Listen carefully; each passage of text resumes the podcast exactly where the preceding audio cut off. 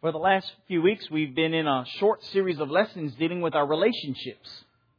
We're looking at our relationship that we have with God and the relationships we have with people in this world. And this morning, we're finishing this short series in the relationship that we have with one another. Well, take that back. Next week, we're going to be looking at the culmination of these relationships once we are face to face with our God. And when you stop to think about it, isn't that what life is all about? Relationships?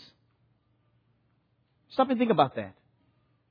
When you look at the core gospel message that Jesus tried teaching those in this world, he'd ask someone who was trying to test him, this lawyer, saying, you know, what is the great commandment? What was his answer?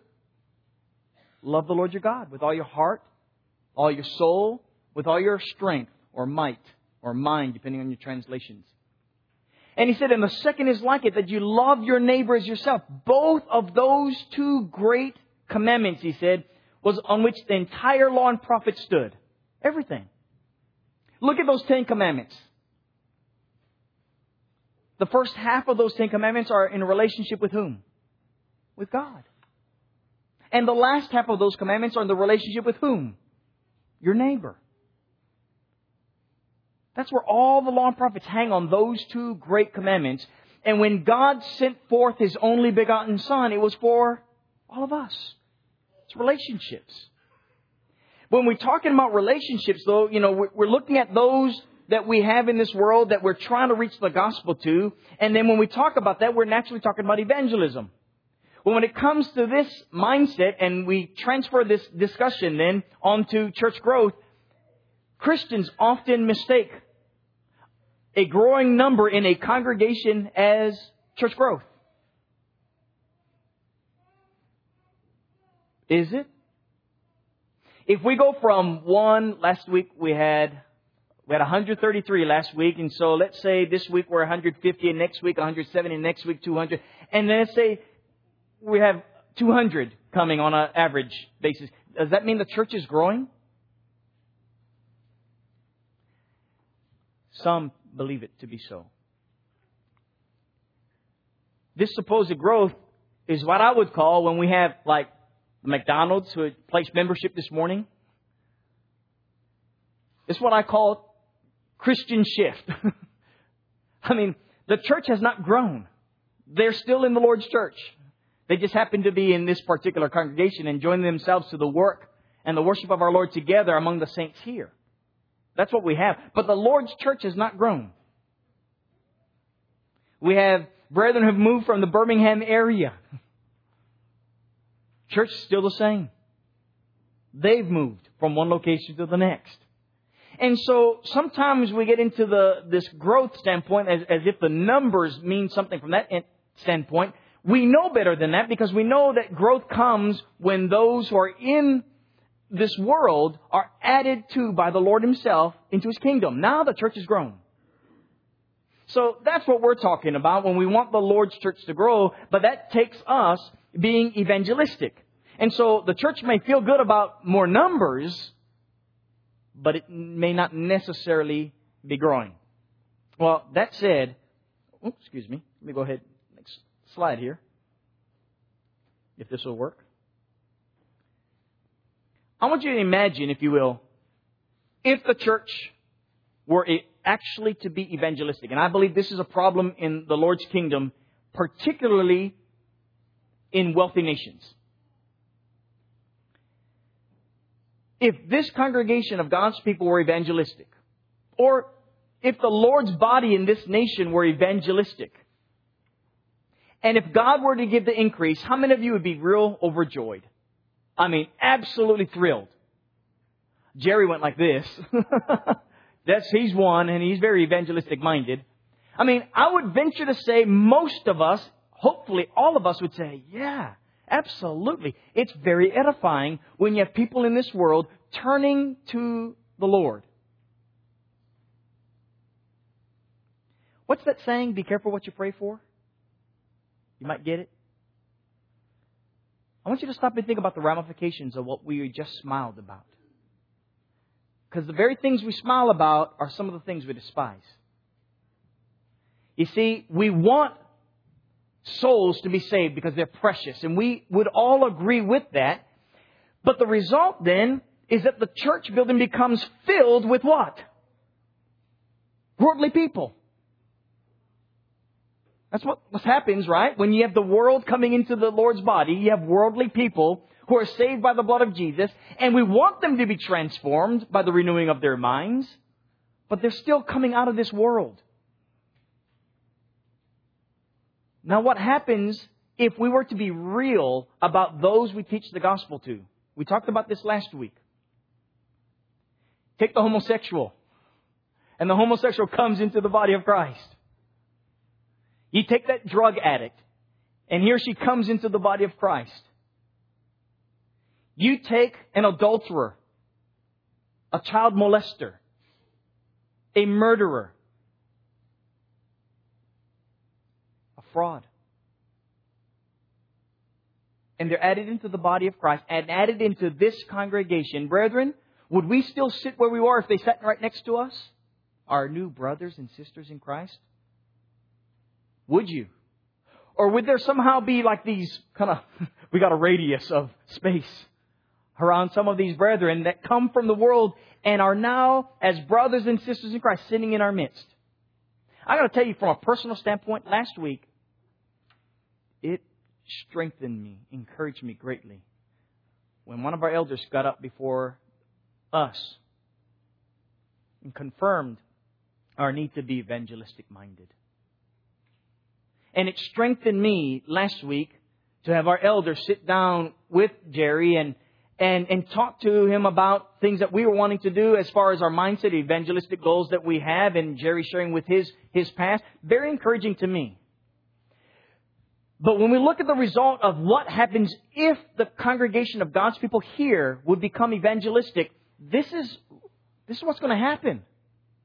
What you're going to have in my mind is the potential for a church at Corinth here in Franklin. And that's not necessarily a bad thing in and of itself. Because you saw that church growing in, as the letters that Paul writ, wrote to the church there, from one letter to the next, you saw things that they had done to see that growth. But you look at a church that's full of worldliness, and it's going to manifest itself. And then sometimes we might look at the people among us, our own brothers and sisters, and look at churches in and around there going, but they're stronger than we are because they have unity and they have they get along so well. And, you know, we've got worldly people. We've got molesters and adulterers and thieves and so on. You know what? What does First Corinthians chapter six, verse eleven or thereabouts tell us? Maybe it was a little bit later. And such were some of you. Past tense, changed by the blood of Jesus Christ, having their minds renewed. You see, when we look at the ramification, initially what happens in the body of Christ when, when we're reaching the gospel to this world, there's baggage being brought in. And it's ugly, worldly, filthy baggage. That's what happens. That's what happens when, when God added me to His church. He brought a filthy individual. He cleaned me. And thankfully, none of you knew my past because you wouldn't have anything to do with me. Probably for your own good. But you see, that's what happens when we start evangelizing God's word into this world. You have people whose lives change magnificently, gloriously, because of what God has done. So the ramification is, if we're going to be evangelizing, we're going to get worldly people coming to the church and they're going to bring in this baggage. But we get to be changed. But until that change takes place, we're talking about relationships once again, not with people in the world, but with our own brothers and sisters in Christ. And that's what we're looking at this morning. We're looking at relationships. And when we get at the heart of our relationships with one another in Christ, we're going to look at it from a standpoint that each has baggage.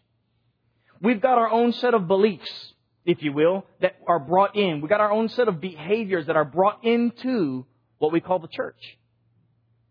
And I'm telling you, it's a great potential, like dynamite, for things to explode in a bad way. It's possible. But brethren, God didn't give us any other way. That's why the church is made of saved sinners. Some more morally upright than others in our own eyes. That's what happens when we are added into the kingdom. We bring that baggage into the kingdom. And, and when we look at First Corinthians, as I mentioned, chapter six, verse eleven, when he says, such were some of you, that's who belong to the congregation of God's people in Corinth. They had a background of sin. They were washed by the blood. But now they're having fellowship with Jews. I mean, imagine this. And we talked about this a, a quarter or two ago. Um, it may have been the Ephesians, yeah, Ephesians chapter two. When we talked about that middle wall of partition, chapter two, verse fourteen in Ephesians, that had been done away with. You're talking about Jews and Gentiles. Imagine that. Unless you lived in the first century and before then, you would realize that that is very, very explosive mixture coming together. The closest thing that we can even comprehend would be blacks and whites during the civil rights era. Very explosive potential.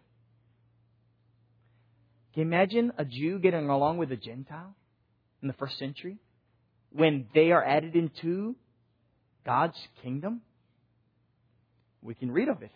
We can read of it in Acts chapter eleven and particularly in Acts chapter fifteen. When there are those saying, wait a second, what's, what's going on here? We got Gentiles. We're not supposed to even eat with them. And now they're added into the kingdom. That's what happens when sinners come into the kingdom of the righteous.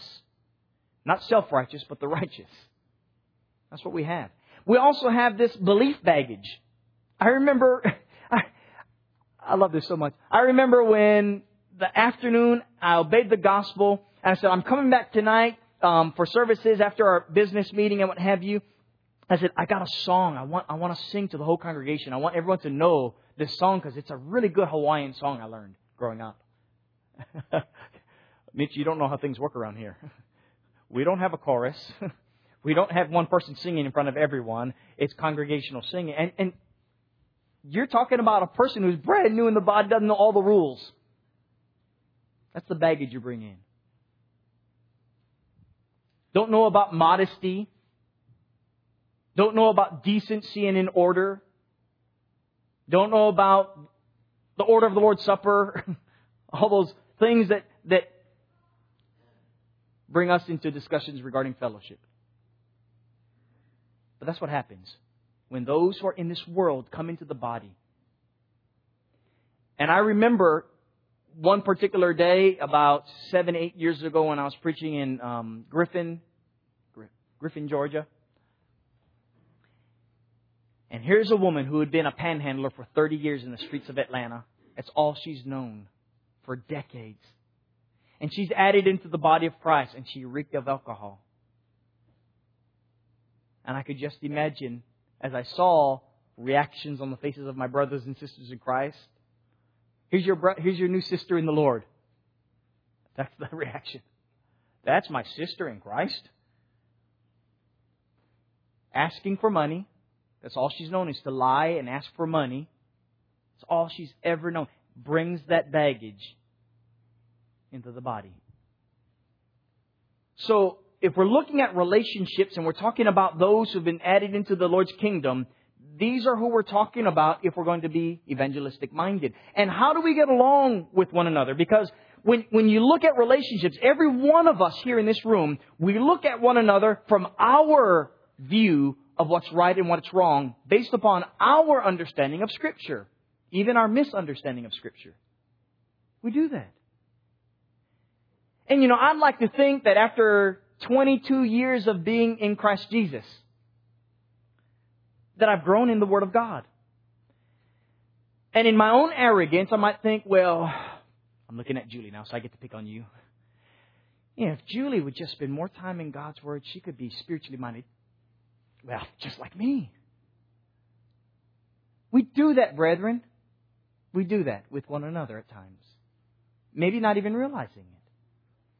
And we want others to understand the authority of Scriptures the way I've come to know the truth.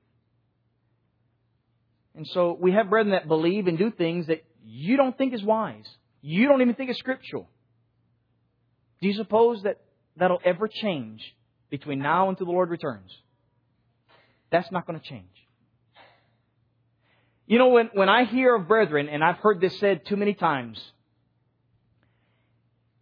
we've gone through a split in the, in the church, but now we've got a good, strong church.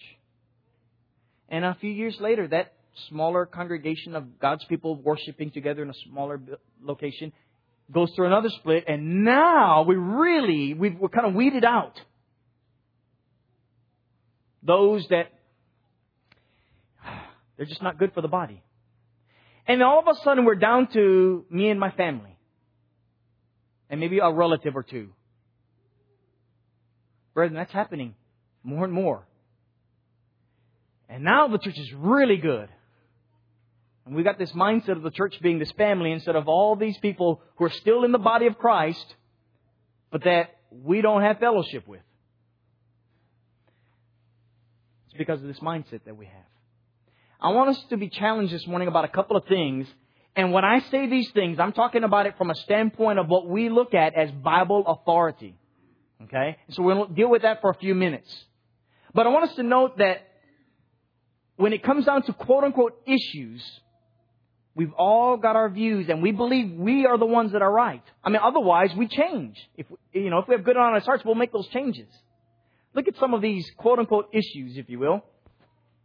When someone's added into the kingdom of the Lord and he, he reads First Timothy chapter two and verse eight and he says, I want to lift up holy hands when I pray to God or when I sing to the Lord. How do you react?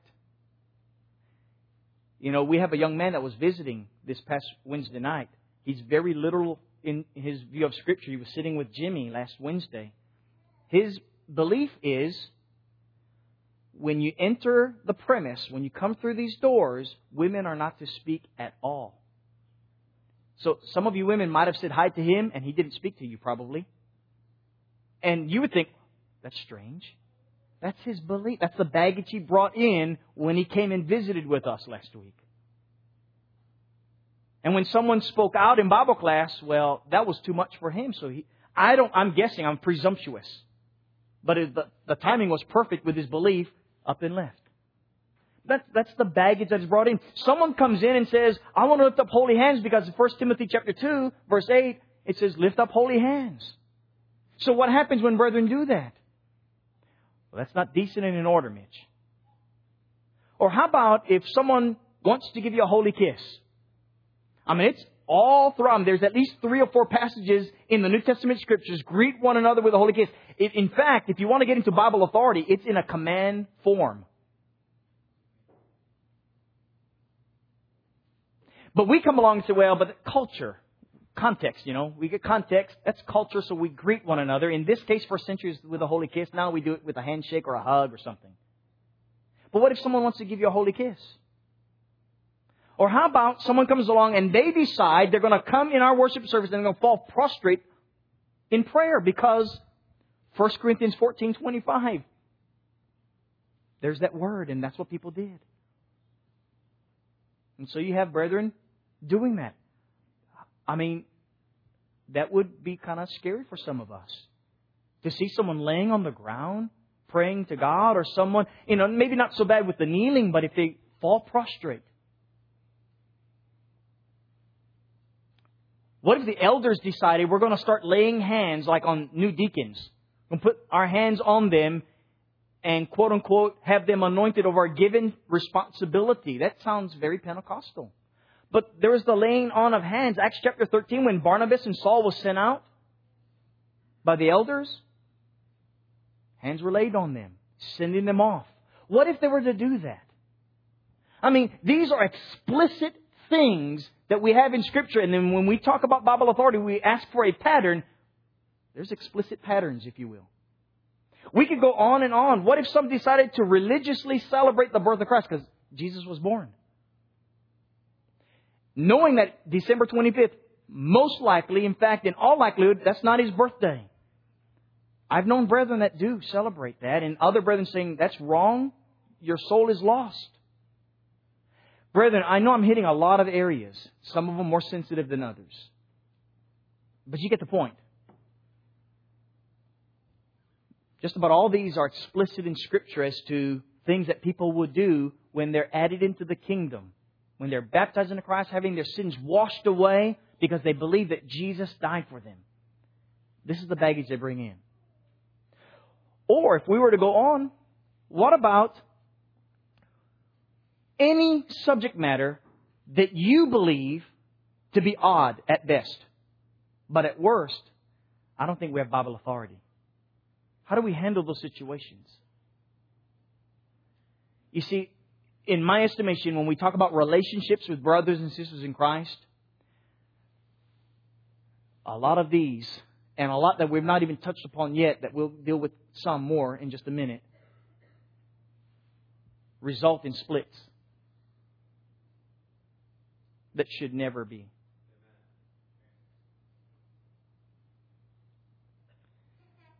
We're talking about saved sinners. Once you become a Christian, you don't know everything. You're not perfect in knowledge of God's Word and His doctrine.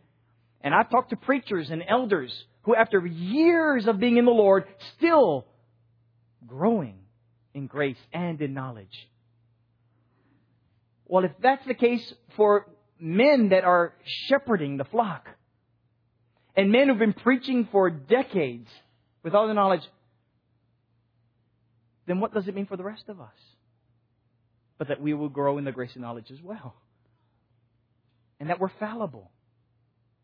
We're not perfect in behavior, nor perfect in understanding. Perfected, yes. Perfected in Christ. And perfect from a mature standpoint, yes. But not from a perfectionist view of things in a literal way. And so we talk about all these things. And in fact, when we get into other divisive issues, notice these. Head covering. Because we have sisters in Christ and husbands who believe we as women should have head coverings. But other brethren say no. The order of the Lord's Supper. Some will look at Matthew's account or look at maybe uh, Mark's account. But Luke chapter twenty-two might have a different rendering. Like, for instance, there Jesus prayed with regard to the fruit of the vine first.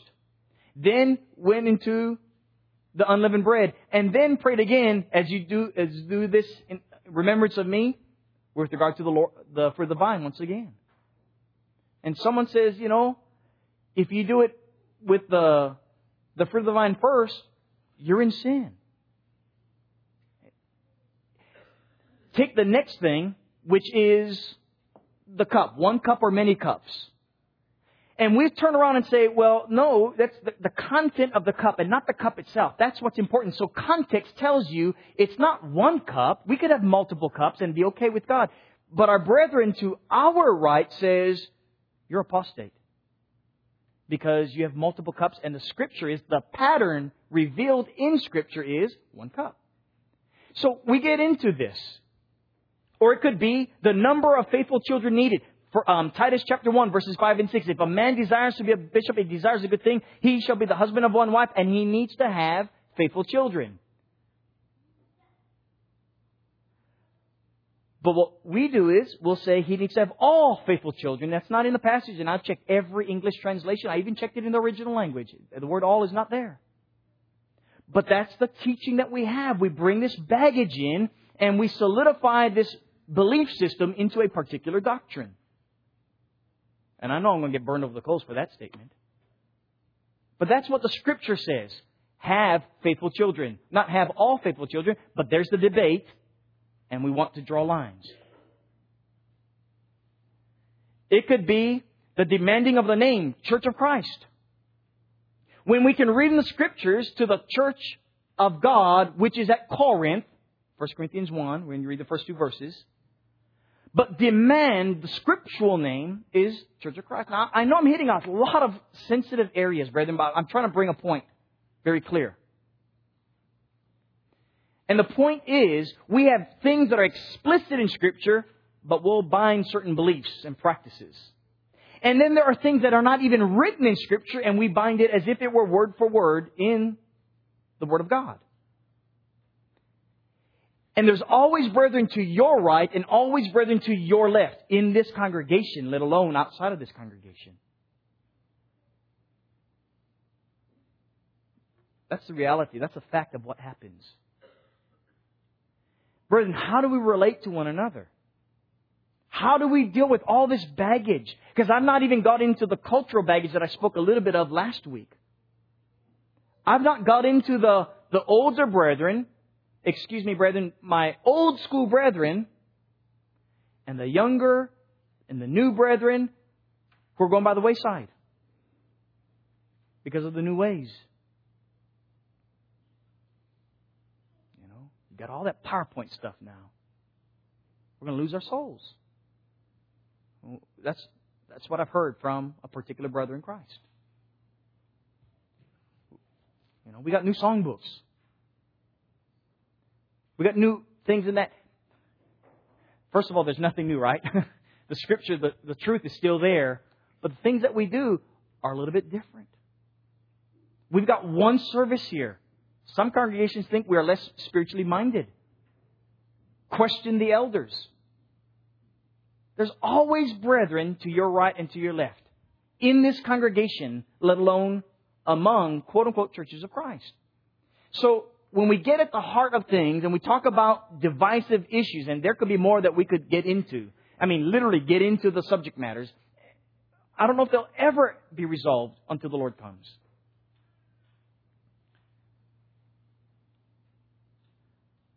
What we all agree upon, I say generally agree upon, is the fact that we need authority for what we do. We need direction, and God's Word is, the revealed Word of God is that direction. And so we have what we call, uh, I've heard it in journals, so I'm just using what's said, but you got commands, examples, necessary inferences, or synonyms to each of those words. So, C E N I. Brethren, it is my observation after studying for so many years about these things that we're not perfectly consistent on every one of these things. I'm just being honest. We're not perfectly consistent. I'm still waiting. No one has ever come up to me and tell me, Mitch, here's why we have Bible authority for this beautiful arrangement of flowers on this stand right here. No one's ever spoken to me except for one person. I still don't understand what he was saying. And I, I'm, I'm, I'm being serious. I wasn't trying to be joking. I still don't understand what he's saying.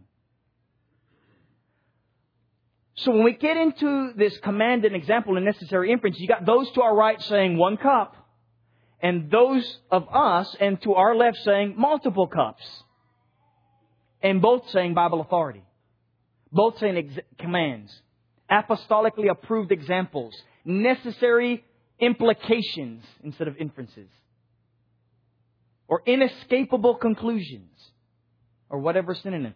So when we talk about these issues, we're always going to have them, brethren. That's just the reality of life and what goes on. Well, I want to just pose this for your mindset. What did our forefathers use in the Old Testament scriptures? Do you suppose they were like, okay, we need, oh, we don't have apostles, wait. Prophetically approved examples. Because you didn't have apostles, so you couldn't have the apostolically approved examples. But we have commands. Necessary inferences or implications as given in God's Word. Listen to this. As given in God's Word. Do you suppose that many of our Old Testament brethren had Scripture as far as the totality of what we call the Old Testament? They had Deuteronomy. They'd have all the first five books by the time you get into Israel's history. They had that. Not in their own homes or in their tents. But they could go to the priest who was studying the law by this time. When we look at about five, six, seven, eight hundred um, B C before Christ, that is. But what did they use for authority for the things that they were doing? I want to tell you right now, they used God's Word. I can guarantee that because thus it is written, and they would go back to the scriptures and so on and so forth. But from a hermeneutical standpoint, from an interpretation of scripture, what did they use?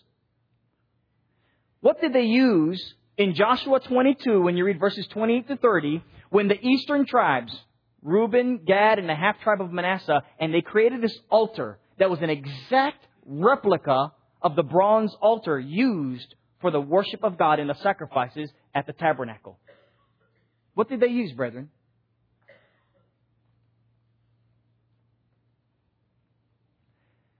Well, I can tell you what, there was no discussion of C E N I or anything like that, but I believe they had authority for what they did. Otherwise, God would not have allowed that, or it would have condemned their actions. But now these brethren thought what they were doing was without authority. The brethren on the western side of the Jordan said, "What are you doing? Don't you remember Achan and his sin and what he brought into the camp of Israel?" And then they explained themselves saying, "Listen, we're not using this to worship God. We're not using this to worship idols. All this altar is a witness is that we belong to the twelve tribes of Israel. And we want it so that when our children and our children's children and their children would ever ask who we are, or the children on the western side of the Jordan would ask, this would have been a monument. This altar of witness would be a monument that would show we're one in the Lord's kingdom." That's the reason. When the brethren understood that, they accepted this altar. And it was there for I don't know how many years before it had been destroyed or taken away. How about the Feast of Purim? When you talk about holy days, the creating of a holy day. When you fast forward centuries later into the days of Esther, when you got the Persians and the, the Persian Empire ruling over the Israelites, they're in captivity now, right? Israel is in captivity. They have forsaken God and God has sent them into captivity. So now, while they're in captivity, there's a man named Haman who just despises this Jew, Mordecai. And with regard to this venom that he has, he wants every single Jew completely destroyed. He wants Israel annihilated. Long story short is, God used Mordecai, God used Esther to deliver Israel. And after this deliverance, Mordecai says, "We're going to remember this day." So they remembered it in, in that citadel, in that city, and then they had it proclaimed throughout all the empire for all the Jews to remember this day. And it became the Feast of Purim. And today, it's still celebrated by Jews. But it was a holy day established centuries after the law of Moses had been established. What did they use to establish this new holy day? Let me get one more. We'll just use these three as examples.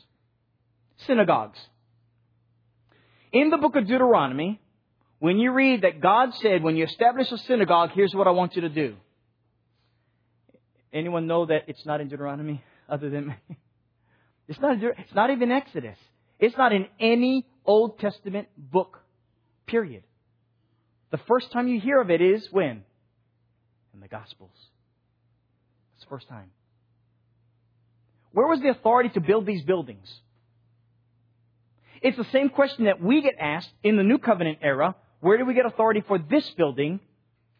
You know, they met in the temple, they met under the tree, but where did they get the money for monies to be used for a building? And so we go on with our debates. So what I'm saying is, you know, we look at our forefathers and we talk about hermeneutics. What kind of hermeneutics did they use? You know, it's, it's the same God, same authority that we do things with. Thus it is written. But how do we properly, to the nth degree, to a nuanced level, become consistent with every facet? I'll give you one more. This is affecting us. There are some churches that believe it to be completely unscriptural to have a funeral service in a church building. I've worshiped with these very brethren. And we believe it's absolutely acceptable. And that's why it's being done here. You're going to have things that brethren are always going to question. It's always going to happen when you add people into the body of Christ. They bring in whatever baggage, and that baggage changes and begins to look like someone else's baggage because of their baggage that they brought in. And it's been changed by someone else's baggage. And that's the molding that takes place. But there is a molding much greater than the molding of one another's influence upon one another. And that's being molded into the image of our Savior. That's the one we can all agree upon that we need to be changed into. And hopefully that change is going to establish ways in which we deal with one another in Christ. So I want you to stop and consider these things with regard to these passages.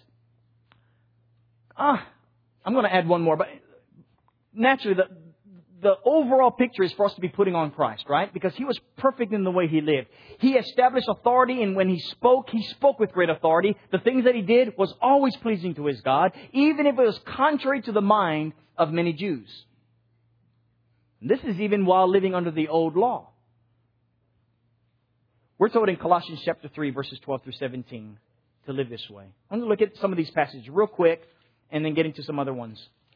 One other one. Colossians chapter three, verse twelve tells us, therefore, as the elect of God, holy and beloved, here's what I want you to put on. Tender mercies, kindness, humility, meekness, long-suffering, bearing with one another, forgiving one another. If anyone has a complaint against another, even as Christ forgave you, you also must do. But above all these things, put on love, which is the bond of perfection. And let the peace of God rule in your hearts, to which also you were called in one body, and be thankful. Let the word of God, uh, Christ dwell in you richly in all wisdom, teaching, admonishing one another in psalms, hymns, and spiritual songs, singing with grace in your hearts to the Lord. And whatever you do in word or deed, do all in the name of the Lord Jesus, giving thanks to God. Now, I want you to stop and think about this passage. What's the verse we focus on more than any other verse in, in these six verses that we just read? Verse seventeen. Whatever you do in word or deed, do all in the name of the Lord. And so we get into a Bible authority mindset, making sure we have authority for everything we do. And we do need authority for what we do. But the picture is putting on a new man. That's how we do everything in the name of the Lord, by putting on tender mercies and kindness and brotherly affection, long-suffering. That's putting on Christ. And above all those things, he said, put on love. So when when Dan was reading for us in Romans chapter twelve, verse nine to thirteen, and we could have gone on with that passage, with how to live as a Christian, if you will. You know, let love be without hypocrisy, and so on and so forth. That's what we're doing. We're putting on Christ. First Corinthians ten, First Corinthians eight, First Corinthians six, Ephesians four, verse one, very similar to Colossians three, twelve through seventeen. What we're doing, brethren, above all things, just as was given here in, in, in this passage of Scripture in verse um, fourteen or fifteen, above all, put on love, which is the bond of perfection. Perfection. Now, I know I'm going a little bit past my time here this morning, but you know that I preach pretty short nowadays, right? So, so I want to use these extra minutes because I think what we're dealing with is very, very important. When we put on Christ, what are we putting on ultimately? We're putting on that perfection. That perfection is, in fact, love. And I'm telling you from the bottom of my heart, with full biblical and scriptural conviction, you cannot overestimate genuine, true Bible love. Can't do it. Cannot be done. What we talk about as overdoing it is when we do the warm, fuzzy love. The good feel. And that, that feel-good love, to me, is a byproduct of biblical love. It's solid. It's substantive. That is why when you look at the church at Corinth and look at all the issues that the church at Corinth had, starting in chapter one, verse ten following, about let there be no divisions among you, brethren. Going through the chapters about, oh, you know who I was baptized by? I was baptized by this brother. Well, guess what? I was baptized by that brother. Today, you know what I, I hear? I hear names that are very popular among us. Well, I was baptized by this brother. Just think of the greatest names among brethren today. That's who baptized me. I was taught by him. I sat at his feet. Well, whose feet did he sit, sit at? Whose feet do we ultimately sit at, brethren? Christ's. That's whose feet. That's who belongs all glory. No man. Not one of us in this room, not one of us in this world proclaiming Christianity. And as great as a servant as the Apostle Paul is, he wouldn't want you to glory in him, but in Christ alone. As great as an Apostle Peter was, to glory in the Lord. It's only because of my selfishness that I'll accept that kind of a glory. Can I want, build me up. That's not what we have. We put on Christ. And we look to Him for our leadership, for our guidance in everything. Ultimately, what we're putting on is this love. I want to spend five minutes and then we'll be done.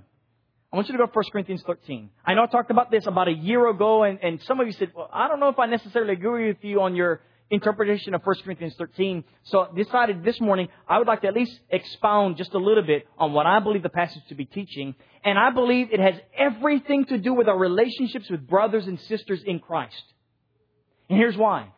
The overall context of chapter thirteen is a parenthetical to the discussion of what's going on in chapters twelve. In fact, you can go back to chapter eleven, all the way through chapter fourteen. But when you deal with, particularly with chapters twelve through fourteen, spiritual gifts, he stops in the middle of this discussion and says to them, here's how you handle one another with all your spiritual gifts. Look at what he says. In First Corinthians chapter thirteen, there are three paragraphs in this chapter. And these three paragraphs all deal with a segment discussion regarding love. Each coming from a different angle to make an overall point that you get at when you finish this chapter. Okay, so in chapter thirteen, I want to read this. Read it paragraph by paragraph. First paragraph, he says, though I speak with the tongues of men and of angels, but have not love, I've become a sounding brass and a clanging cymbal. And though I have the gift of prophecy and understand all mysteries and all knowledge, and though I have all faith, so that I could remove mountains, but have not love, I'm nothing. And though I bestow all my goods to feed the poor, and though I give my body to be burned, but have not love, it profits me nothing. Okay. Overall message, you need love, right?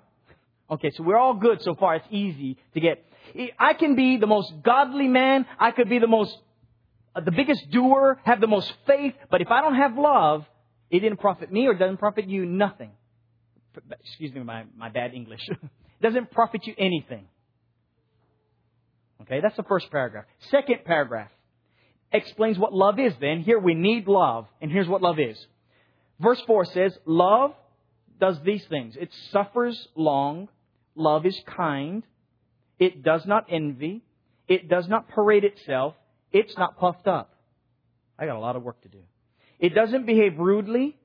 It does not seek its own. It's not provoked. It doesn't think evil. It does not rejoice in iniquity,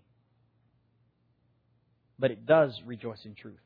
In fact, love bears all things, believes all things, hopes all things, endures all things. That's what love does.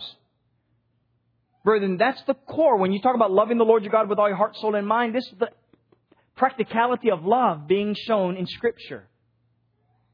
So he's telling us what love is like.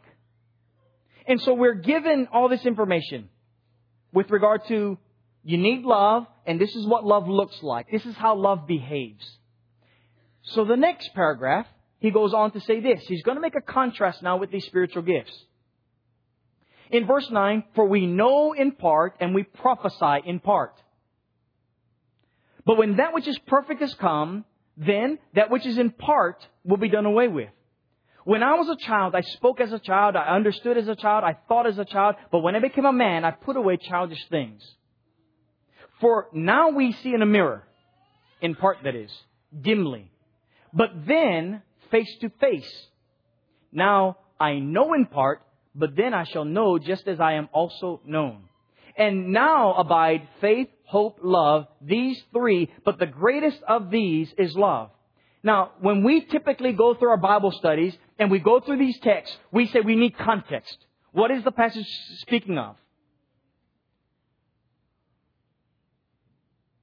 When we get to verse nine following, for some reason, we use this passage to teach when the Bible is made complete.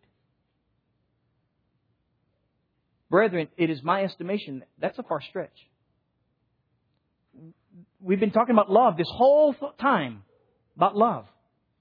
And he's been contrasting love where there is no love. Contrasting what love looks like and what it does not look like, what it behaves like, what it does not behave like. And now he's contrasting when you have these spiritual gifts, but you don't have love. It's like this. It's like a little child. You think like a child. You behave like a child. But when you grow up to be a man, do you think like a child? Do you behave like a child? Well, not supposed to. You behave like a mature individual. In that sandwich, from verse nine to the last verse in First Corinthians thirteen, in that sandwich, he says, this is what abides, faith, hope, and love. But the greatest of them is love. Like Colossians chapter three, when you read verse fifteen. But the greatest of these is love. It is the bond of perfection. It is my estimation that the church lacked love at Corinth. Got all this worldly baggage. Now they're all together. They've got all this fighting that's going on. And why can't they grow? They've got all these spiritual gifts. Why aren't they growing? Because they're behaving like children. What they needed to learn was love. And Paul had enough. And he gives this parenthesis to say, here's how you solve your problems.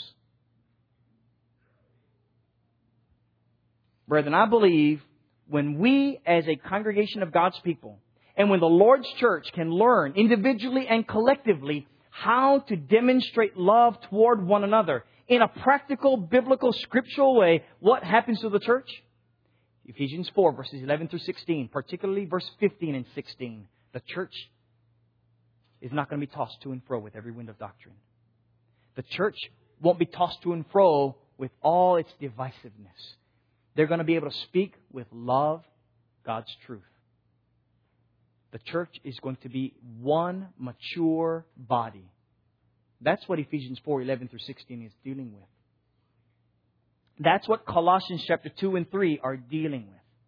That's what First Corinthians, the letter, is dealing with. When you become perfect, when you become mature, you don't need these spiritual gifts. Because when you speak the truth, you'll speak it with love. You'll love God. You'll love His Word. You'll love teaching His Word. You won't need these gifts. I could be wrong on this exegesis of First Corinthians thirteen. I believe I'm one hundred percent right. That's why I'm teaching it. And I can just imagine this is going out on recording and it's going to be spread at some point. Did you hear what Mitch said about First Corinthians thirteen? There's always going to be brethren to my right and to my left. Brethren, I'm thankful that you're not my judge. Thankful that God is my judge. I have to stand before Him, not before you. But here's the, the powerful thing. You cannot deny this out of First Corinthians thirteen. You cannot. That when you do have love, everything is profitable. So that when you speak in tongues, so that when you have faith that could move mountains, so that when you have the gift of knowledge, so that when you give to those who are in need and you do it out of genuine love, brethren, it profits everything to the glory of God. That's what happens. And that's the relationship that we need to get along with one another. We can talk all day. We can have Bible studies all day about being loving toward one another. But when it comes to the daily grind, and I don't feel good, and you say something that offends me, and I send my two-week resignation in, jokingly. Not everyone in this congregation got the letter that someone sent to someone else. When you have love, you can deal with all those kinds of things with love. And I want you to know, that's what allows us to have unity. The song that Ryan led for us. That's what allows us to keep the commandments of the Lord and strive, even imperfect as we are in understanding, imperfect as we are in practice. That's what's going to do and keep us going on in the kingdom of our Lord. Brethren, we need to stand for the truth always. every single time. And as best as we are able to go down to as nitty gritty of a level that we can for truth, but realize when we get to that decision, there's always going to be someone else that says, uh-uh. Always. We've got to stand firm in Jesus Christ. And always be humble to open our minds to when we see Scripture for what it is, that we are going to follow God's Word. And not the traditions of men as if binding it like God's Word. That's how we live with one another. But that's going to take this changing right here. How we view each other. So that I don't look at Martha and go, oh, Martha, Martha, Martha. I'm looking at her as my beloved sister in Christ. I can look at Jerry. Jerry. I look at him as my beloved brother in Christ. I can look at Jimmy and, and I can look at Joel and I can look at Mark and I can see Jody and, and Mister Charles and everyone, brothers in Christ, and your wives, your families. Brothers in Christ, brothers and sisters in the Lord. That's what we're going to do when we live to the glory of God. In the end, God is always going to separate those who truly belong to Him or not. He's going to be that judge. On that day of judgment, we're going to be set apart as, as sheep from goat. But remember, always in the Lord's church, there's always going to be saved sinners. Every one of us in this room, however morally upright we may behave, we're still saved sinners. And when we evangelize God's Word and bring those into the kingdom, we're going to get more baggage. And when the baggage come in, how are we going to handle things? Because we can do all the right things, but if it's not without love, or if it is without love, it profits us nothing. The greatest commandment, love your Lord your God with all your heart, soul, and mind. Love your neighbor as yourself. L- love your neighbor as yourself. That includes your own brethren. Includes people in this world, like the Jew is to the Samaritan and vice versa. Ultimately, how we relate to one another, in my opinion, and I think it to be scriptural, is based upon our relationship that we have with God. The way we understand our relationship with God, that He saved us from our sins. We're dead in the trespass of our sins. We're enemies of God. Yet we're justified through the blood of Jesus. Then it's not because of me, but because of my Savior, Jesus Christ. And because of that thankfulness, I will serve my God with everything that I have, according to all His ways, being thankful. And brethren, when you do the same thing, I'm telling you right now, I believe God is glorified. And I believe He can be glorified in this way. So I want to ask you, how do you relate to one another? Because there's always going to be something you'll disagree with. Always. Till the Lord comes, we're always going to have some nuance that we'll disagree with. How do you relate with one another? Remember the words of Jesus to that lawyer. Remember what God did to bring His Son into this world. Remember what the Apostle Paul said, without love you have nothing, it profits you nothing. But with it, the greatest of the commandments, you have everything. That's what I want you to stop and think about it in your relationship with your brothers and sisters in Christ.